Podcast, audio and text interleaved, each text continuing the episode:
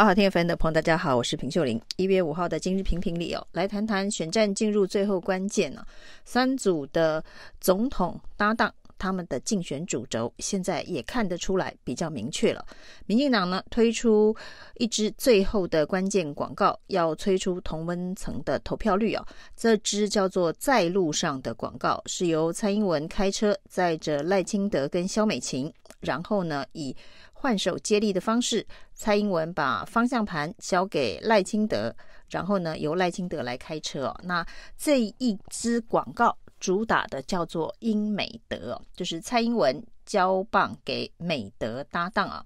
那英美德会是民进党最后的诉求，也代表呢，其实赖清德在处理啊两岸关系、台美关系上面的这些不安全感。那都由蔡英文来救援、来背书哦，这当然是一体的两面。一方面呢，的确，呃，不管是美国的依赖论，或者是呢这一个对岸对于赖清德台独色彩的这个疑虑等等呢，都希望由蔡英文路线的延续来化解哦。所以英美德是最后阶段，民进党。在除了凝聚同温层以外哦，向中间选民所做出的安全保证啊，那只是呢，这个安全保证应能不能够保得了得，这就要看最后选举的结果了。另外，我们来看哦，这个蓝营的侯康配啊，最后关键的竞选主轴哦，可以用侯康哲来形容哦。因为呢，这个不管是侯友宜还是赵少康啊，都不断的向柯文哲的支持者喊话。侯友宜讲了很多次，说呢，这个蓝白合的六点协议通通都还有效哦。那他如果当选的话，要组联合内阁。如果照侯友宜所说的六点协议通通有效的话，那这个联合内阁的组成的方式啊，恐怕就是要按比例制哦，就是呢，在这个国会席次的比例。的分配当中哦，那要给民众党多少行政呃资源的分享啊？另外还有相关的当时呃柯文哲讲的，大家觉得很奇怪的相关的这一个安排啊，就是有关于相关监督的部会，法务部、经管会。等等啊，那这些监督部会是由柯文哲来监督。那如果蓝白和没成，六点协议却有效的话，这未来的这个政府的体制恐怕也还有很多的这个变数哦。那除了侯友宜喊话六点协议有效，未来要跟民众党组联合内阁之外哦，赵少康喊话更直接哦，他说呢，如果他当选的话。会找柯文哲以及郭台铭来共同商讨阁揆人选以及相关的组阁方案哦。那这是更明确的把阁揆的位置啊拿出来，可以跟柯、可以跟郭来进行进一步谈判的意思哦，可以商讨。那对于赵少康这个喊话，当然是比侯友谊更进一步哦。所以柯文哲呢批赵少康失格哦。他说他是副手，那副手呢带这一个总统候选人来宣布未来要找谁来商量阁魁啊？那这是一种发言上的失格。不过赵少康说这是呃他尊重柯文哲的谈话，那他相信侯友宜呢度量非常的大，应该也可以同意啊。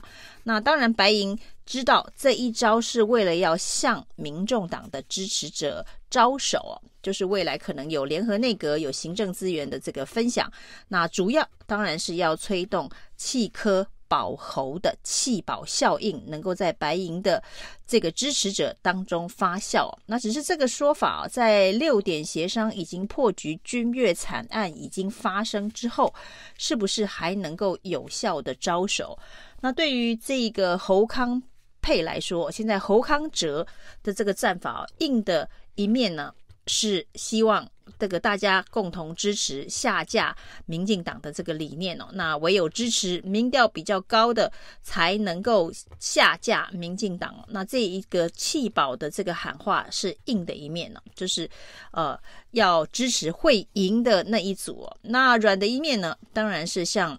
这一个柯文哲支持者招手说，未来还是会有蓝白合六点协议当中所提到的联合内阁的相关的条件呢，有硬有软，在最后阶段呢，主打就是弃保这个菜哦。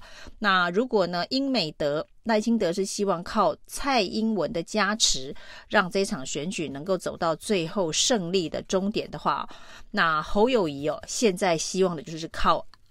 柯文哲的加持哦，就是侯康哲。那柯文哲支持者如果愿意转投侯康配的话，那对于胜选来说是几率大增哦。那除了这一个喊话之外哦，现在呢也开始有一些这个。针对年轻人的诉求哦，这个蓝营过去年轻人支持者非常的少，不过赵少康真的非常的卖力啊！赵少康上了这个贺龙夜夜秀，在首播的时候呢，居然有两万九千人在线看直播，那这也是创下了贺龙夜夜秀的这个记录哦。那效果当然是不错，那点阅也立刻上了这个 YouTube 的发烧榜。那赵康不是第一次上发烧榜哦，之前他在正大的这个跟正大学生座谈的时候，也是上了发烧榜。所以呢，赵康在年轻族群当中还是有一定的魅力跟吸引力。那对于这一个柯文哲这样子的一个现象哦，显然赵浩康绝对找到了突破的这个方式哦。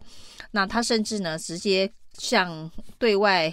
宣誓啊，说说呢，他的点阅率比柯文哲还要高哦，他比柯文哲还要好笑哦。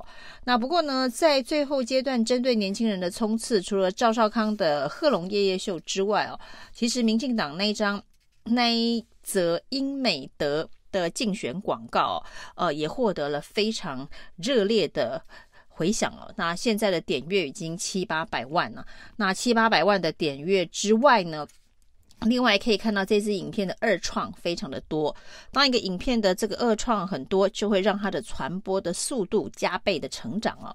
那所以在路上的这一支影片，也对于民进党在年轻族群当中的这个好感度，显然是有提升的效果。那贺龙夜夜秀对上在路上哦，大家针对夹杀的。都是柯文哲在网络上面年轻人的这个支持度，所以对柯文哲来讲，恐怕此时此刻的危机哦，还出现在网络空战上面哦。不过，针对这个蓝营发动的这个弃保攻势哦，有硬有软，有从空战进攻，也有从陆战进攻的。啊，民进国民。党的这一个发言人陈学圣就说：“呃，最近有年轻人呢，就收到了这个动员召集预告书啊，这个只是教招。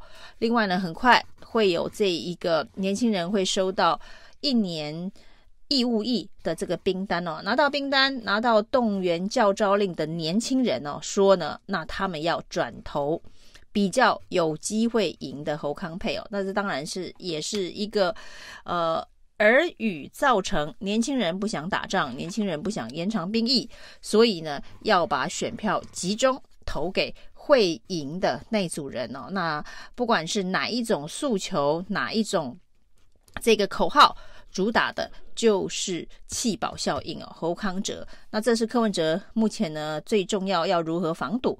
这一个弃保效应的发酵，那或者是柯文哲呃有另外一个选项跟考虑哦，有很多人劝柯文哲呢，对柯文哲晓以大义哦，韩国的安哲秀呃也有一个很好的潜力哦，那如何让在野联盟能够下架轮替执政联盟哦？